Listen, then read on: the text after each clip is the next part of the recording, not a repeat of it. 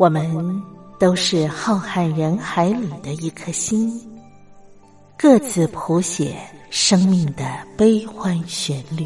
天上每颗星唱着一首歌，是我是你，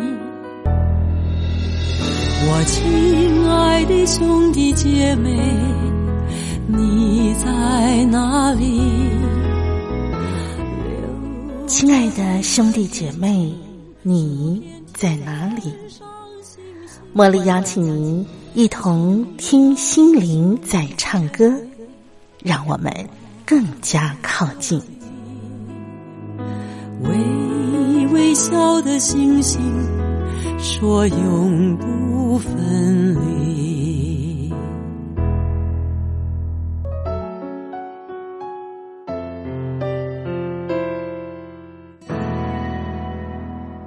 听心灵在唱歌的好朋友，我是茉莉，在台北问候您。感谢您按时守候收音机旁，和我共度这一个小时的听心灵在唱歌。我们的节目是在每个礼拜四啊清晨的四点是我们的首播时间。那么啊，在傍晚的时候呢，我们还有重播一次。您呢可以依据自己方便收听的时段，每个礼拜四别忘了和茉莉在空中相聚。今天呢前半段的节目啊，茉莉邀请我们一块来练习倾听的智慧。我想让我们的心灵能够啊更愉快舒畅，人际关系更好。那么彼此的心能够更靠近的话，学会倾听是非常非常重要的。所以呢，这个小单元练习倾听，茉莉邀请你和我一块儿来学习倾听的智慧。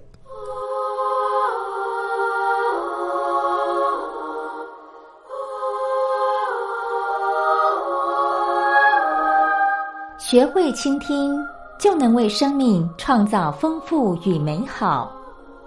我们一起来练习倾听。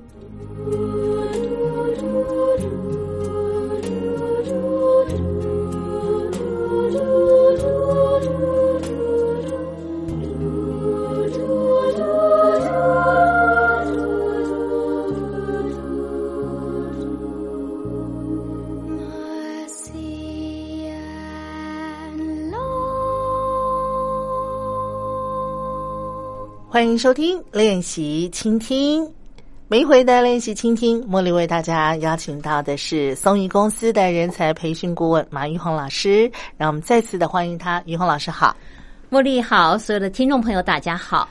在我们今天的练习倾听，于红老师要跟我们分享的啊是恐惧啊，它呃影响我们倾听的能力的这个影响程度。啊，老师是先举案例来跟我们分享哈。好，先讲案例，这样听众朋友比较能够了解。好，哦嗯，呃，我今天要讲这个案例，其实呃，在我的心里面来说是蛮难过的。嗯哼，因为这个案例发生在我非常尊敬的一个老师的身上。是，哦，我的老师，呃，他是一个自律很严，嗯，然后。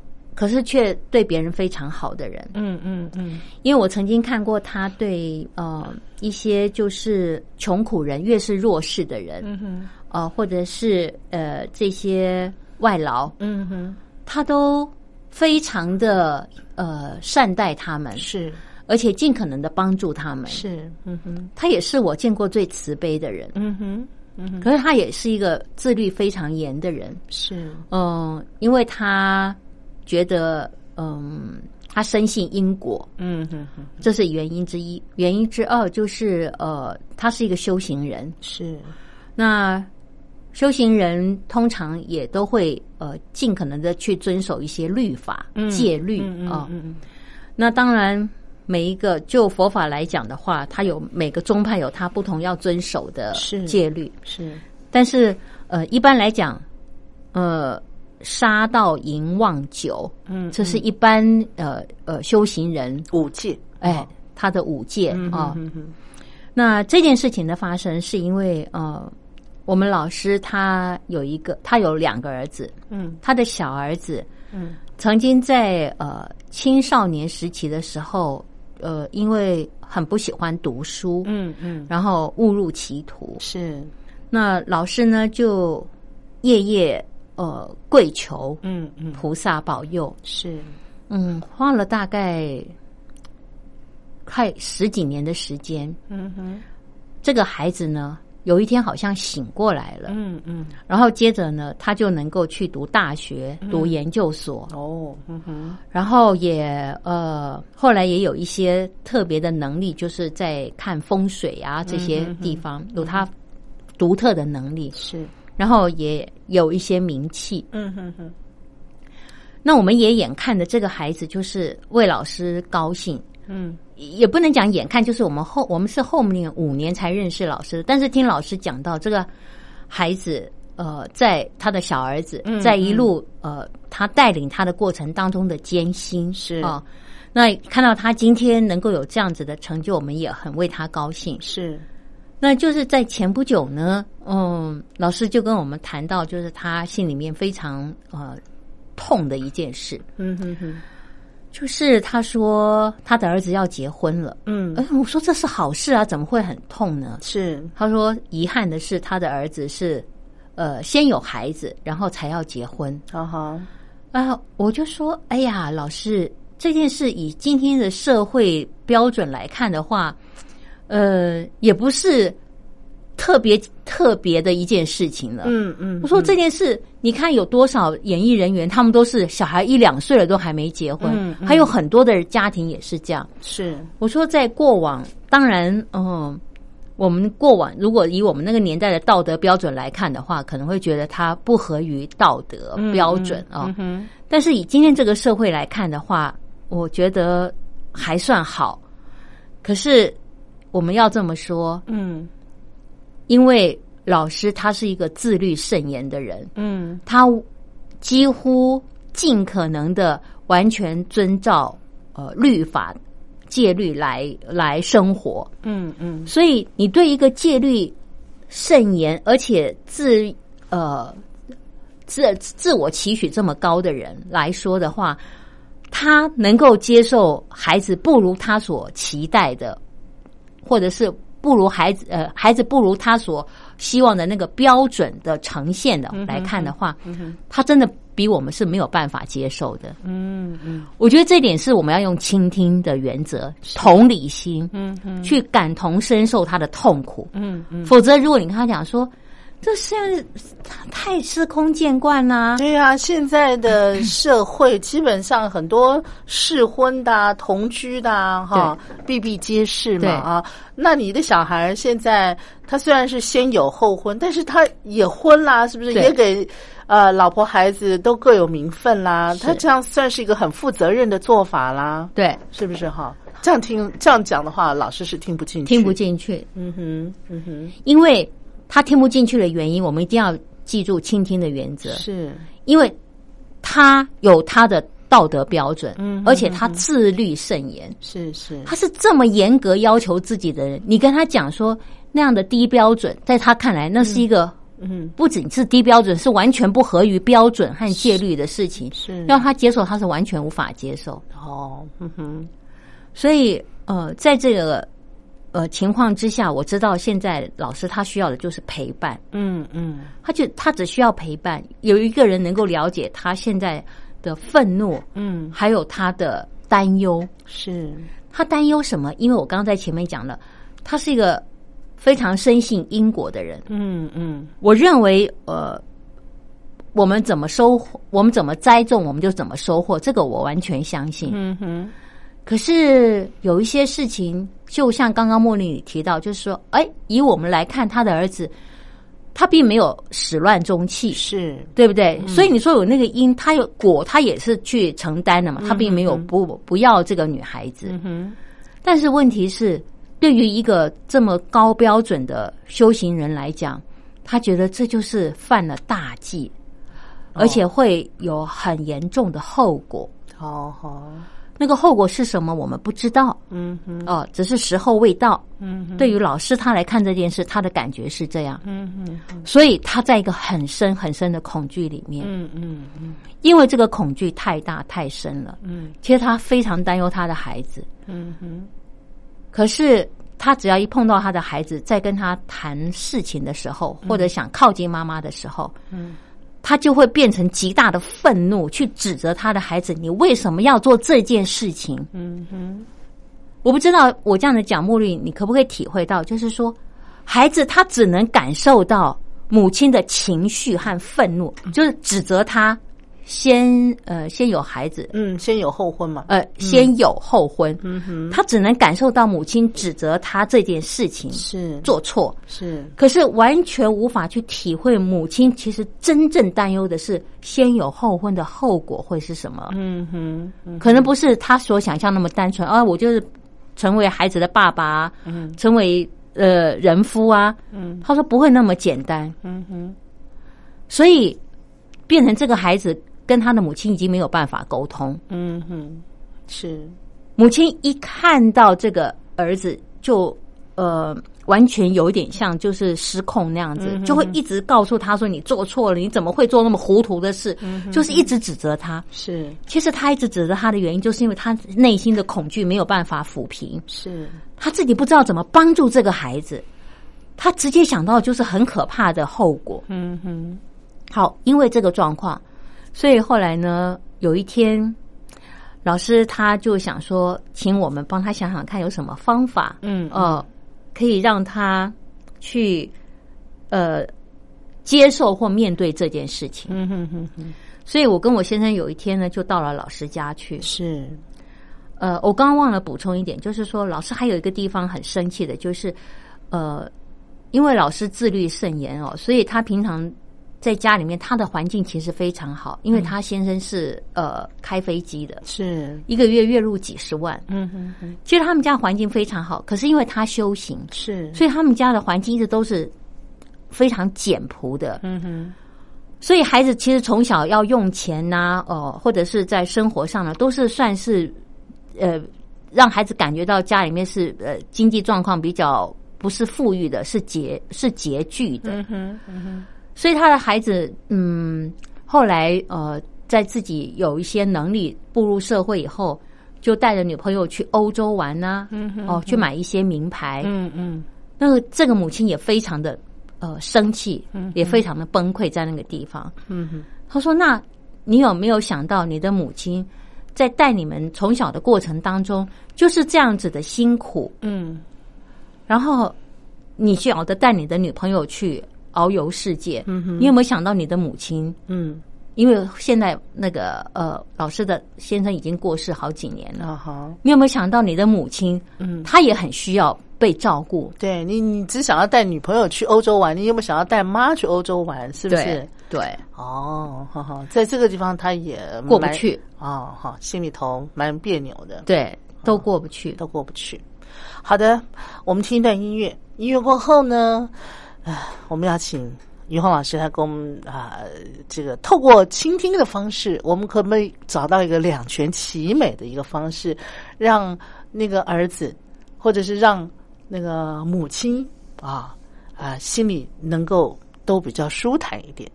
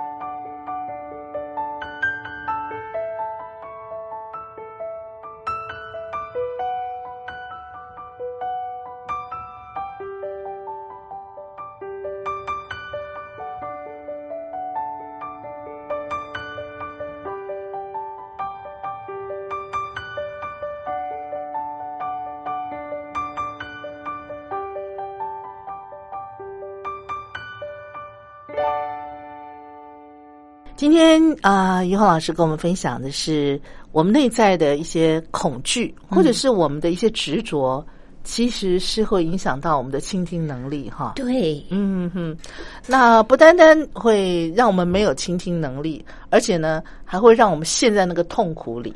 对，那呃，如果我们 就是要去陪伴这样子的人的话，哈，就比方说刚才老师你举的这个案例。我们要怎么样来应应才能够找到一个两全其美的方式？就是让那个母亲呢不会有这么大的那种愤怒啊，因为恐惧而引起的愤怒。对对，那也能够让那个儿子呢理解到他他妈妈的那个痛苦，对，是不是苦心孤诣？这四个字用的太好了，太传神了，真的是苦心孤诣。嗯，苦心孤诣是我们自己选择的。是啊，是啊，是啊，是不是？是。可是我们人其实最难的就是为自己的选择负责。嗯嗯。因为当人在痛苦和挫败的时候，是很难看到我要为我自己的选择和行为负责。是是。其实今天这件事情，我们可以看到，就是说，呃，因为老师的苦心孤诣，在过往的生活里面。他并没有善待自己，嗯哼哼，他一直过得很清苦，嗯，他很有钱，可是他过得很清苦，那是老师自己的选择，对，是不是哈？嗯哼，但是他没有看到那是他自己的选择，对，他只觉得说我在遵循佛法，啊，好好好，他觉得这是要遵循的，呃，这个戒律是。不要过得太奢华，是。可以。当你做这种选择的时候，你想说那是我的选择，嗯，可是最难的是你不用自己的选择和标准去要求别人和套在先生或孩子的身上。没错，是是，嗯哼。那今天就变成说，啊，我做了这个选择，我过得很辛苦，嗯嗯。好，变得儿子现在有钱的时候，他觉得儿子也不应该过得太好，嗯嗯。哦，比方说去呃花钱去欧洲玩呐，买一些名牌，嗯。那以我们的角度来看，他那个钱只要不是偷来的、抢来的，是靠他自己的劳力挣来的，他好的慰劳自己有什么错呢？是是，其实是没有错的。嗯哼，其实那天我就是想用这种方式来跟他分析。还有就是我要跟老师说的，就是老师，你从小生长的环境，你的母亲对你是如此的善待、厚待，嗯，因为在。呃，老师他今年六十几岁嘛，啊，嗯哼，在他还是呃像他儿子小的时候那种呃大概呃成长的阶段呢，是。他的母亲非常的疼爱他，嗯嗯，环境也好，常常带他去舶来品店买衣服，嗯哼哼，然后带着他去当时的那些呃馆子店，嗯嗯，指着那一条街说。孩子，嗯，你今天想吃哪一家，我们就去哪一家。好好好，我跟老师说，老师，你从小你的母亲是完全满足你的需求，是，所以今天你可以用这么严格的标准来要求你自己一直过下去。嗯哼，因为你从小在需求这一方面是被满足的，是是是完完全全的，呃，让你自己可以在这个地方去呃圆满的。嗯哼。可是你的孩子，嗯，他从小跟你过的是非常清苦的生活，是是，他没有被满足过，嗯，今天他长大了，他有能力了，嗯哼，他想去满足他自己，是这样子有错吗？嗯哼，我说，因为他的背景跟你不一样，成长背景不一样，对。那请问一下，老师听得进去吗？完全听不进。哦，好。他回答我，他说，呃。这么清苦的生活，应该在他哥哥身上比较严重，不应该在他的身上。哦，好好是。呃，其实这里面有一个不一样的原因，是因为他的哥哥，呃，后来在呃他的功课上面、课业上面找到了他的成就感。嗯哼哼他的哥哥成绩非常好，一直都是第一名，然后博士这样子。嗯。可是这个弟弟因为从小。成绩又不好，不是讲他误入歧途吗？你看家里生活又苦，嗯，然后成绩又不好，嗯，其实他是一个非常挫败的孩子。是，嗯哼，今天一个非常挫败的好孩子，好不容易他找到了他自己的人生的舞台，嗯嗯，然后他可以发挥的这么好，是，他可以发挥的很好。然后当他想好好靠上自己的时候，嗯嗯，你却觉得这样的行为是不对的，是不合于律法的。嗯嗯，那我觉得这样对他来讲是不太公平的。嗯哼，嗯哼，那当时因为我听了老师跟我的互动，是说，嗯、我觉得这件事情应该在他哥哥身上，不可能发生在他身上。嗯哼哼，那我已经知道老师他不想听了，好好，我一听就知道他不想再听了，所以我就没有再多说了。是，那我们常常会在跟人家沟通的时候，你会发现，如果你能够感受到，像我就感受到老师已经不想听了，嗯哼哼这个时候怎么办？嗯哼，绝对不要再把你说到的道理一定要讲给对方听。对，然后再举出其他的案例来说服对方，，对，这这这反其道而行了，对不对？他会激怒，被激怒，嗯哼哼哼哼，他会更生气，嗯他会更觉得你没有了解我的痛苦，是，你们只晓得用现在的社会标准、道德标准来跟我说，嗯，你们谁能够体会我现在的痛苦？是，而事实上，他现在最需要的就是陪伴，好好。他只需要陪伴。那老师，我们要怎么样？呃，用言语或者是呃什么样的方式来陪伴呢？OK，谢谢你这个问题问的太好了。像这个时候，你只能说，如果我是你，嗯哼，我过往是这样清苦的生活过来，嗯哼，如果我是你，自律如此的呃严苛，嗯哼，我也会嗯嗯，如此的痛苦。是，嗯哼，这是同理心，嗯嗯嗯。因为这是事实。嗯哼，如果你是他，你要这样的想：如果你是他，是，你今天也会非常的失望，嗯你会非常的难过。是是，你想，你过得这么辛苦，你为了孩子，你都没有去好好的玩，嗯嗯。结果好，现在孩子有钱了，他带的是女朋友，嗯，你去想想看，你也会很难过。是，嗯哼，当你这样跟他讲的时候，他会觉得你跟他是同一战线的，嗯哼哼，你了解我心里头的苦，对，嗯哼，他就不会再讲更多的苦出来了，是，也不会再把更多的愤怒倒出来。嗯嗯。然后你就可以跟老师讲，我是这样跟老师讲，我说老师，现阶段你最重要的是你一定要把你的身体照顾好，嗯哼，是，因为现在跟孩子的关系比较没有办法像以前这样，孩子会常常回来看你，嗯老师身体也不好。是，我说，那你现在晚上睡觉的情况怎么样呢？嗯哼，你平常吃饭的时候怎么样？我就开始问他的生活起居。是是哦是，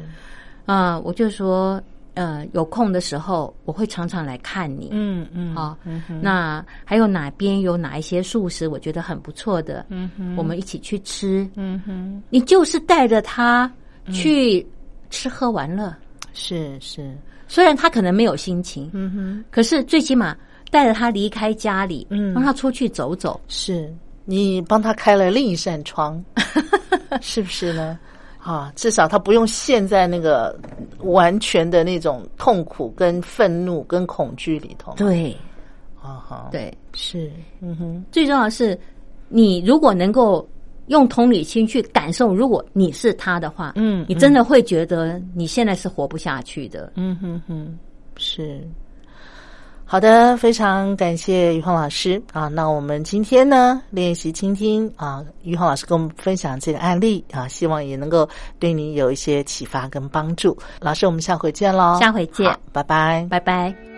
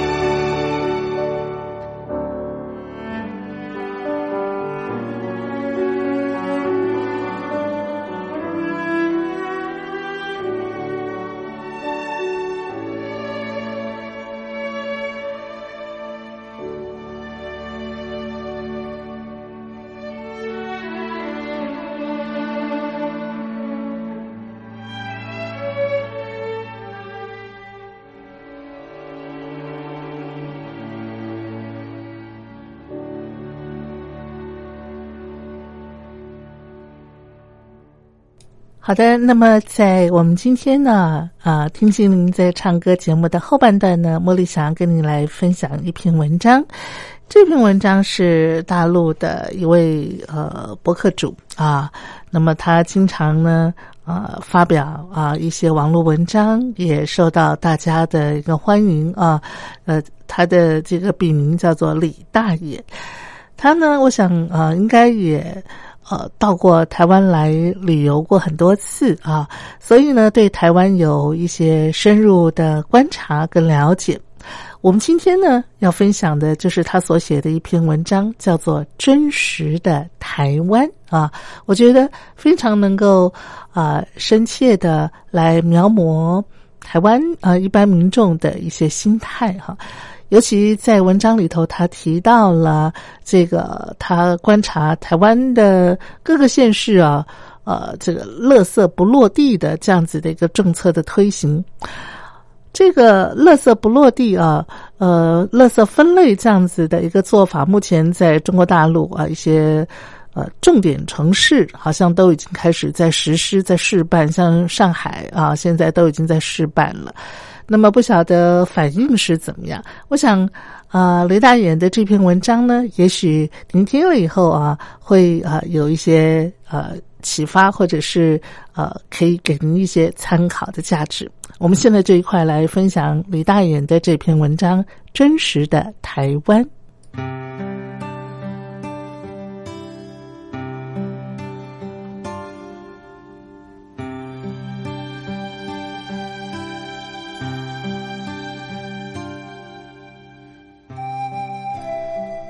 我流窜台湾，饱食终日，无所事事。我两眼放光，因为又发现一件好玩的事情。每天傍晚七点左右，我住的小酒店旁边那个巷口就会准时涌出不少男女，拎着志士相近的袋子，站在路边，秩序井然，未成见制。仿佛在等待一件重大的事情。等我吃完了便当，返回街口，人们退潮般的忽然又不见了。训练有素，每天如此。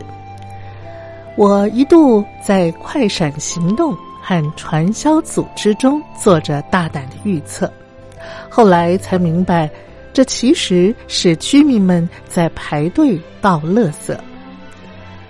这就是著名的“垃圾不落地”运动。我曾经很奇怪，台北街道很干净，为什么看不到垃圾桶？原来，台湾不仅随地扔垃圾被人鄙夷，每个人也必须是垃圾的第一个处理环节。台北市规定，市民需要用专用的垃圾袋把垃圾自行分类。分可回收和不可回收，以及厨余垃圾，在指定的地点、时间直接交给垃圾车来收运。由于垃圾袋需要付费，更由于民众已经建立了减少垃圾制造的自觉意识，仅仅台北市就由上个世纪九零年代中期每天要掩埋两千五百零一吨的垃圾，减少到现在的每天掩埋五十五吨垃圾，垃圾焚烧量大大的减少，空气质量也大为好转。想象两千三百万人口的台湾，每天傍晚固定时间。成千上万的居民在路口整齐划一的分类和运送垃圾，风雨无阻。这个画面实在是有些震撼。差不多同一时段，不少的大陆居民正手看着疗伤节目，或者是大跳广场秧歌，骂环境污染，然后一地垃圾，也很震撼。肯定有人要夸台湾民众就是素质高，可是大量的历史图片和文本记忆表明，过去的台湾也是垃圾遍地、蚊蝇成群。你要是批评餐馆老板乱扔厨房垃圾，他还会瞪眼睛。又有人归功于台湾保留了中华传统文化和美德。也许吧，就在大陆发动文化大革命的时候，蒋介石针锋相对的发起了中华文化复兴运动，大力宣扬传统的道德文化。每一间教室都挂上了礼义廉耻。可是，如果你不那么诗意化，就会发现，这项运动推行了一二十年之久，台湾仍旧是。肮脏不堪，官商勾结，警匪沆瀣一气，人们互不信任，对公共利益漠不关心。为什么传统文化和美德二十年不显灵，忽然就大放异彩了呢？我问过很多台湾人，他们也莫衷一是，有的甚至奇怪的看着我，反问：“爱护环境不好吗？”待人礼貌不好吗？当生活已经习以为常，置身其中的人倒忘了最初的原因。有一名台湾学者说，解严之前，政府也投入过上亿的巨资来治理污染，但是效果不佳。一九九六年，台湾第一次开始直接民选总统。一九九七年，全民参与的“垃圾不落地”行动大获成功。另一名因为上了国民党黑名单，十年被禁止回台湾的教授说：“过去台湾人也是凶巴巴的。一九九零年我回国之后，发现人们忽然变得讲礼貌了，制度变了，人心就会变。”对于他们的答案，我没有答案。我甚至怀疑这太偏于政治诠释。民主并不能直接带来美德。南非打劫、印度轮奸的事情也并不少见。我不得要领，仍然每天看到人们拎着大包小包在路口等待垃圾车响起那标志性的音乐。低声交谈，邻里融洽的样子。有一天，我忽然有个阴暗的想法，忍不住问了一名卖面线的摊主：“我说，既然专用垃圾袋需求量这么大，有没有商家生产更便宜的仿冒垃圾袋？商家赚钱，居民省钱。”反正收运垃圾的人员也不好仔细检查是否是正版的垃圾袋。他显然没有准备充分，眼神直直的看着我，想了一会儿才说：“这袋子卖的钱用来做环保的，我们买假冒商家的，政府怎么有钱做环保呢？”于是我又问。政府又不是什么好东西，你悄悄的得点好处就可以了。他看着我，有些恼怒的说：“要什么好处？这里就是我的家，这样子做对不起自己了。这里就是我的家。我曾访问过的方和生也这么说过。我被触动到了什么？台湾过去垃圾遍地，也许他们并没有意识到这里就是他们的家。现在台湾全民参与垃圾不落地，其实是在参与一场每天进行的社会管理。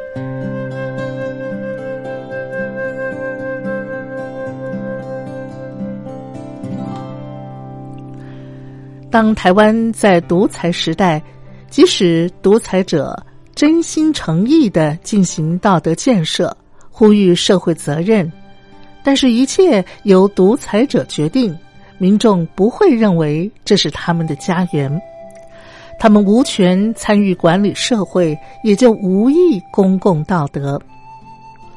垃圾遍地，同流合污，成为常态。可是，当台湾转型，哪怕并不十全十美，可这里就是他们的家园，他们主动配合，其实是保护自己的权益。人性就是这样，参与度是与道德感成正比的。无权利、无义务、无参与，也就无责任。我本还想问摊主一句：“那你不怕那些垃圾袋的钱被官员贪污了吗？”可是最后我没问。我想起那天在台北市议会，我问说：“有没有市民跑来告官？”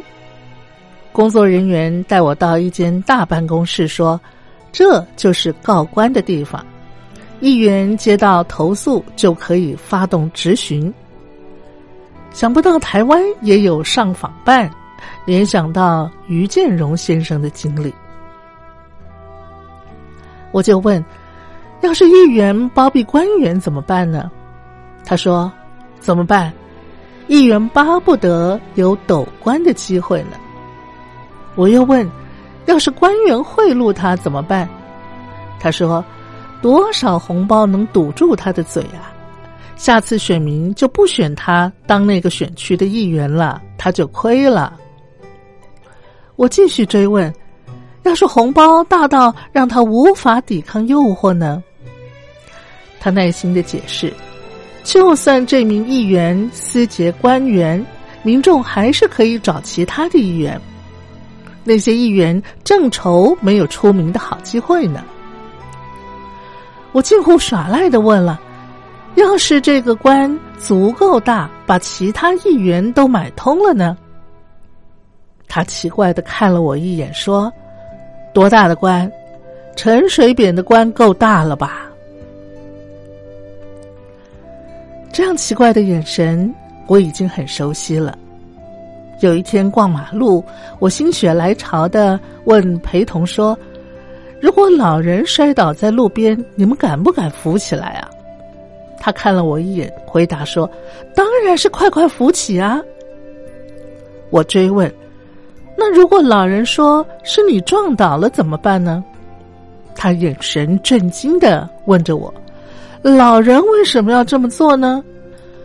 我都觉得自己有些阴险了，但是我坚持问：要是老人没钱治病，他斩钉截铁的回答：不会啦，所有老人都有健保计划，为什么要诬赖别人呢？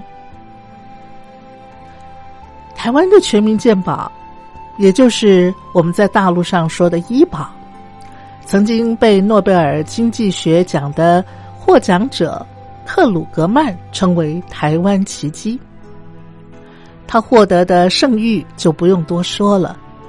总之，他是以个人所得横向转移，高收入者向低收入者转移，从而真正实现了社会共济，很有点社会主义的味道。可是。他也常被诟病，比如有的老婆婆没病也要一个星期跑几次医院，有的人明明在美国工作，却坐飞机回台湾看牙齿。由于政府贴补太多，台湾民众就批评政府用纳税人的钱在养懒人。目睹现状，大陆官员也忧心忡忡的指出。台湾全民健保有种种的弊端。原来这些年官员们一直在帮我们享受免费医疗的种种弊端。体制内还是有好心的官员。我知道一个叫朱佑棣的人，曾任国务院研究院社会发展司的司长。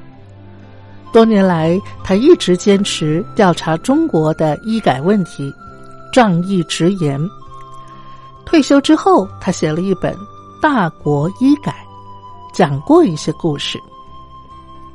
有一天，他到北京肿瘤医院附近的地下旅馆采访，那儿住满了求医的病人。他遇见一个穷困潦倒的炎症病人，因为工厂改制。医药费无处报销，四处借来的钱也很快用尽了。这个绝望的老工人将全部的希望放在一块一百七十元清白发亮的石头上。朱佑棣问：“有用吗？”老工人说：“疼的时候按一按，痛苦似乎就减轻了。”相信石头能治病。朱佑棣说：“这一幕至今他还历历在目。”有一次在医改会议上，朱佑棣提出政府是否应该为公众提供一部分的免费药，让底层的患者得到一些必要的救济。社保部的专家当场就表示反对，他警觉的表示：“这样搞。”边境上的农民就会排队领取免费药，然后倒卖到国外去。朱佑棣沉默了一会儿，然后告诉这位专家：“与中国接壤的越南、泰国早已推行了免费药，就连同样人口众多的印度都能为低收入群众提供免费药。这个故事的悲伤，其实还不是民众看不起病，而是有些官员和专家习惯性的把看不起病的民众当贼看了。说实话。台湾也问题很多，两党之争影响效率，失业率上涨，在大陆这个巨大经济体的面前，它是多么的寒酸。一个项目的上马得炒好几年。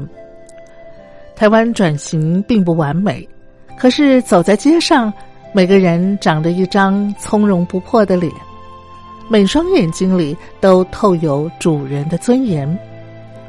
他们配合“垃圾不落地”，这是他们的家园。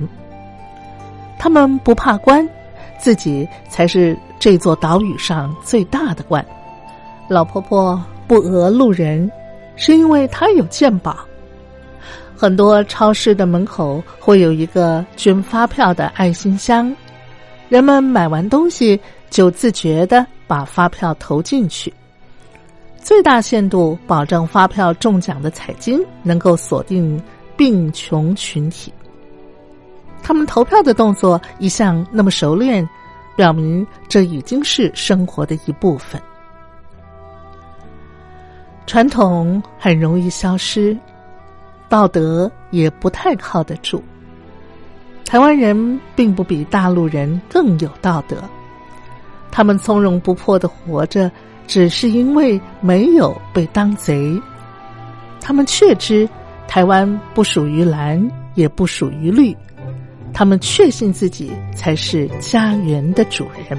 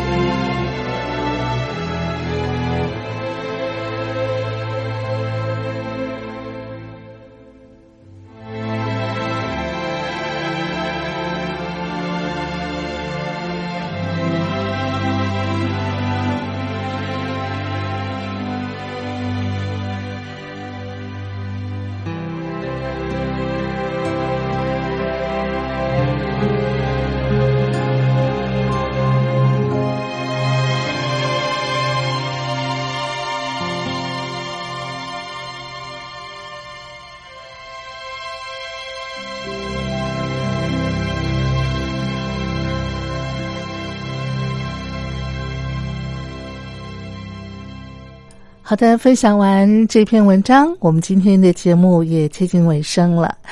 节目的最后呢，茉莉就安排一首蔡依林她所演唱的《台湾的心跳声》。那么在歌曲之前，让茉莉先跟您说一声下次见喽，祝福您平安健康。我们下次节目当中再聚。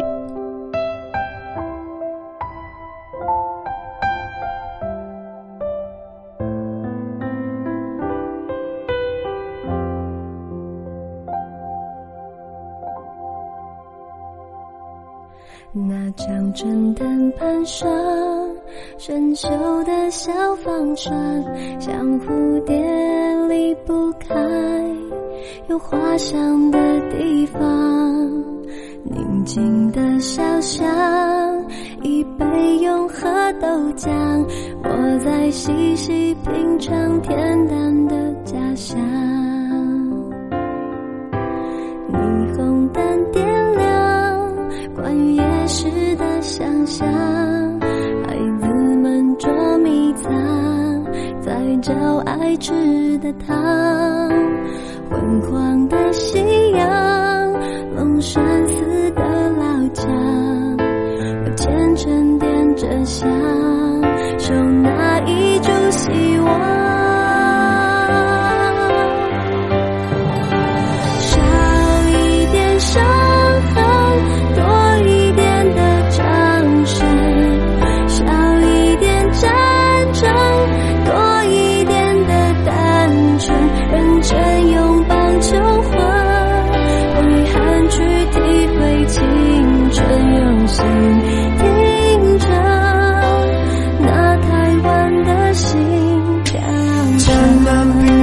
首歌，是一整片幸福的颜色冰冻 A 位于直接等于快乐，一轮蜿蜒的是淡水河。那走俏的是台路歌，一把乐天的新歌。没弄纸伞怎么折？撒一木条怎么刻？这块土地上有很多很多的选择，仔细看着把家乡的闯读着。我说亲爱亲爱的，我们故事说到这。